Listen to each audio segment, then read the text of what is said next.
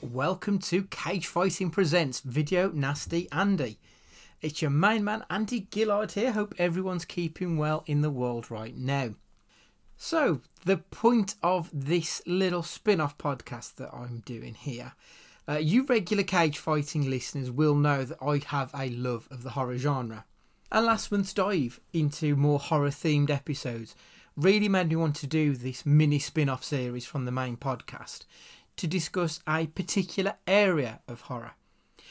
When it comes to my choice of horror, I generally go for the B movies and bloodbaths, the trashier side of things, we'll say. And the Video Nasties list is probably the trashiest and most exploitation heavy madness that you can get within the horror genre. So this spin-off is going to be watching, discussing, reviewing that particular era of cinema history. Over the past few months, we've seen a release of a couple of movies which have really got me thinking about censorship and the Video Nasties list, hence the title Video Nasty Andy. Which, to be perfectly honest, I might change. I'm painfully aware that Video Nasty Andy does make it sound like I'm going to be watching porn. And for those of you who are tuning in for that, I can only apologise. Cage Fighting is saving that for Sex Pest Stew or Masturbation 101 with Matt. As I said, 2021 has seen a couple of films released which have sparked this interest. The first is Prano Bailey Bond's Censor. I think this is available to rent and buy in most places now. If you're a fan of 70s flecked horror, I would well advise you to check this film out. It's a really interesting dive into that particular world. And the second film is the film which I wanted to discuss on this podcast, and that is Stanley Kubrick's A Clockwork Orange. There was me, that is Alex, and my three droogs, that is Pete, Georgie, and Dim.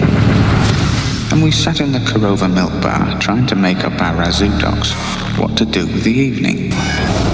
The Korova milk bar sold Milk Plus, which is what we were drinking. This would sharpen you up and make you ready for a bit of the old ultra violence.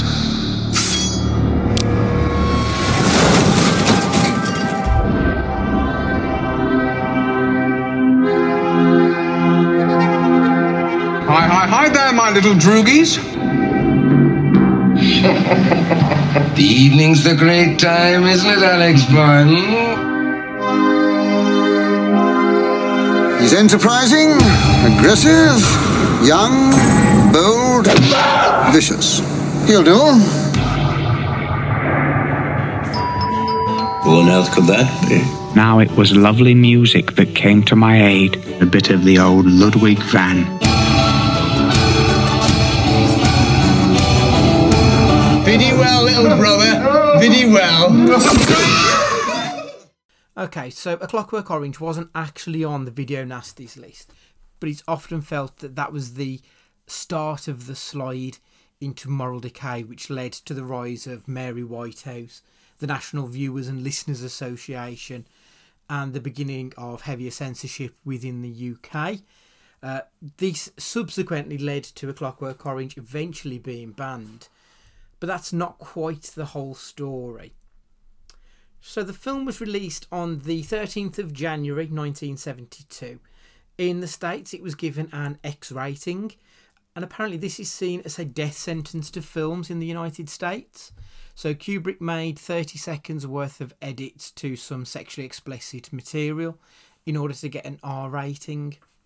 So, for those of us outside of the US, an X rating is a film which absolutely nobody under the age of 18 can see and this has now been replaced with an NC 17. Whereas an R rating is for nobody under the age of 18 unless you're accompanied by an adult. Like, I don't see how that's better. Like, if you're you're not going to ask your mommy and daddy to take you to go and see some horrific film when you're 16 years old, I don't understand how an X rating is so much worse than an R rating if I was 16, I'd rather not go and see it than go and see a film with my parents. That just seems bizarre to me. But the UK censors, they didn't see a need for any of those edits, so it was passed completely unedited.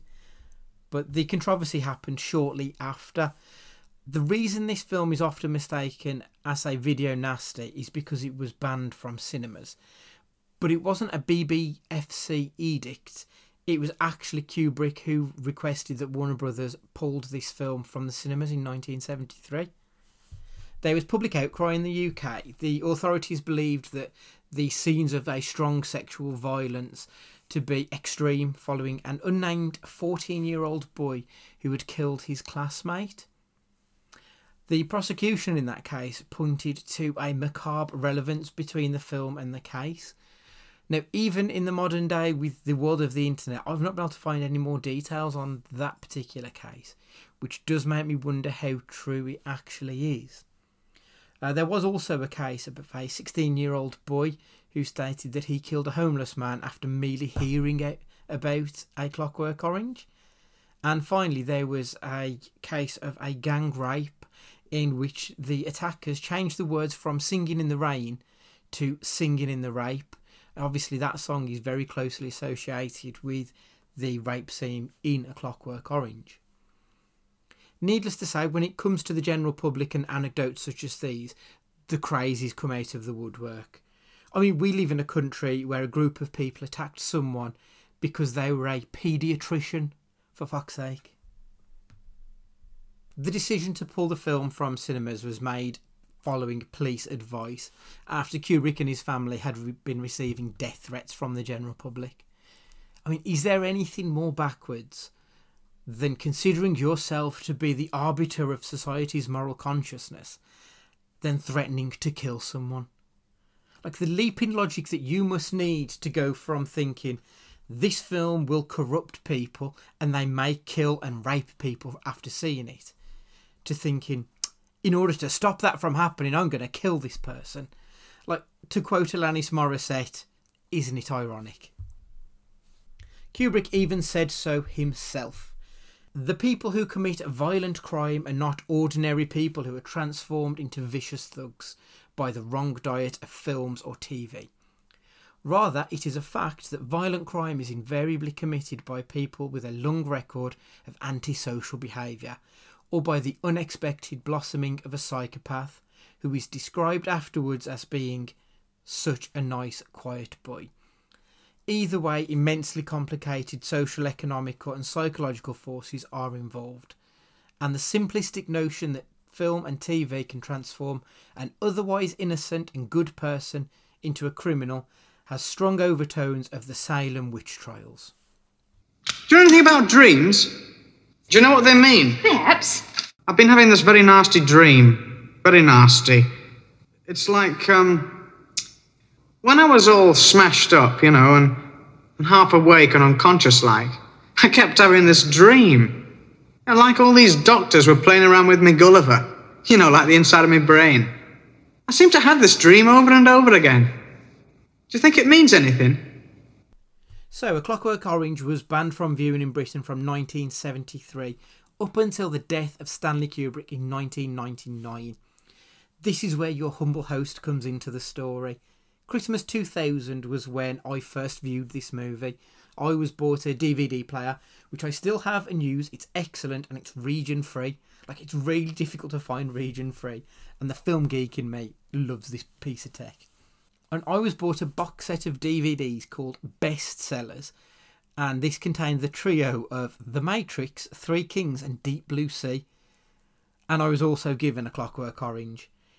In retrospect, like a 17 year old with visions of pomposity on my film opinions, probably didn't fully appreciate it on first viewing. But I grew to ad- admire this film. But as Matt has explained in previous podcasts before, the lucky number 11 effect and this is films that you may really enjoy, but it's not something that you want to watch all that often. And A Clockwork Orange very much fell into that category for me. So until the release this autumn for its 50th birthday, it could easily have been 15 years since I've last seen this film. And memories can warp and fade, especially over something like a 15 year period. And all you are left with are the highlights of the movie.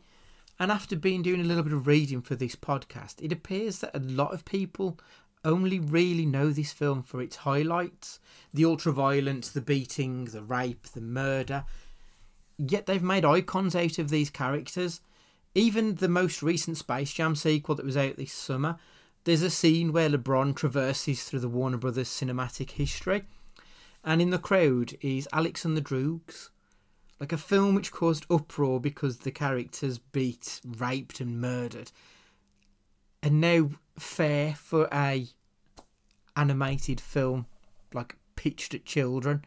Like it just seems really odd that this is the life that a Clockwork Orange has become.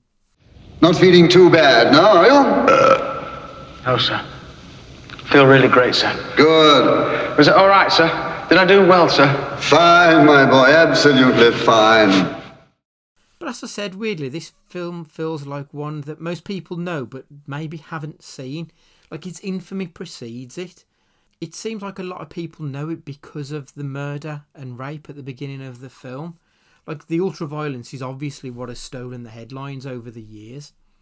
Even doing a bit of research for this podcast, typing in onto Google Clockwork Orange Killer brings up stories from national newspapers drawing admittedly shitty comparisons between a Clockwork Orange and from murders or gang gang issues which may still be going on. And these stories are still coming out within the last 10 years or so. But the weird thing for the film is that in only remembering it for the first act you're doing it a disservice. The final two acts are so much more interesting than that first one however that first act is probably the most marketable how many fancy dress parties have you been to where you've seen someone who is dressed as a droog? So going to the cinema knowing this now, that Alex and his mates were now considered acceptable to star alongside Bugs Bunny, I did wonder if A Clockwork Orange would now be the type of film that's aged like fine milk. Like, is it still going to have that impact and message that it once had? And I've got to say, for me personally, the answer was a resounding yes. It absolutely did. So the film begins with Alex and his droogs drinking at Moloko Plus and participating in ultra violence and a bit of the old in out, in out. After a leadership struggle, his droogs turn on Alex, leaving him to take the rap for a murder of the cat lady. But what follows after that point is a story about crime and punishment, violence and retribution, vengeance and revenge. It's a satire on the state of Britain on the 70s, but it wouldn't feel out of place if it were made today. Like you can still read it as a satire on the nature of society as we now see things. Like police thuggery, problems within the criminal justice system, underclasses being used and abused, the government of the day using their mistakes to now score points with the public, hoping that no one can see through their paper thin veneer. A loss of free will, decisions forced and forged ahead with, without a care for any of the consequences that follow. This film hit so much harder than I expected for something 50 years old. Maybe to its detriment. Like the only real critique I can level against it is the message is a little bit heavy handed at times. However, a lack of subtlety didn't stop Joker from becoming the the number one box office R rated movie of all time with over a billion dollars. But I guess that's just personal taste, to be honest. How about another joke, Murray? No, I think we've had enough of your jokes. What do you get I don't think so. when you cross I think a mentally done ill loner jokes. with That's a it. society that abandons him and treats him like trash? Call the police, I'll Gene. tell you what you get. Call the police. You get what you fucking deserve. In terms of the video nasties list and the rise of Mary Whitehouse and her clan, whilst it predated the rise of it, it doesn't take a genius to see why it's lumped in with those movies. A search of audience review shows a number of people, even to this very day, condemning this film as a glorification of crime. However, if you take that first act out of this film, this isn't a glorification of crime, it's a glorification of punishment. Whether you feel that punishment is just or not is open to debate, but this is a film about a man who did abhorrent acts, went to jail, and had his free will removed. That's what it boils down to. The choices he now makes, they're not his own, becoming a clockwork orange, if you will.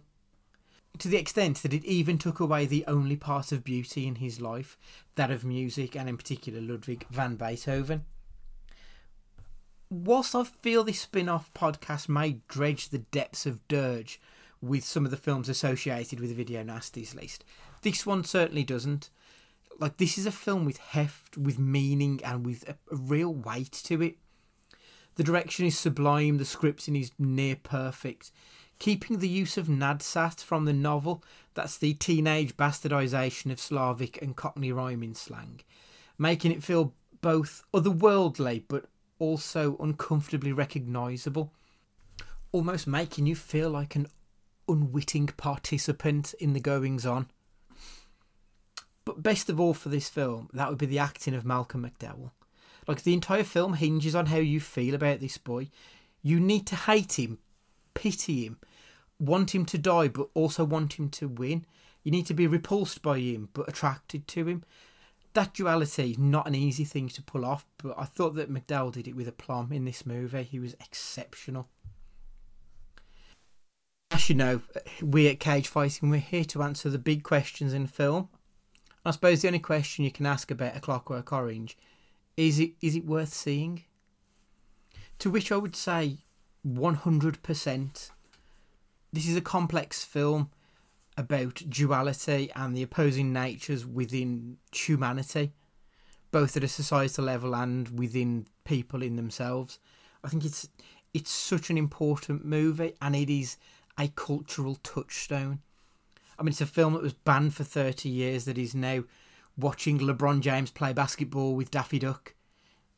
It's an important movie, and I do think that it demands attention. And weirdly, it's a film without genre. You could view it as a sci fi or a horror or a drama. I mean, there's even an element of satirical comedy to it.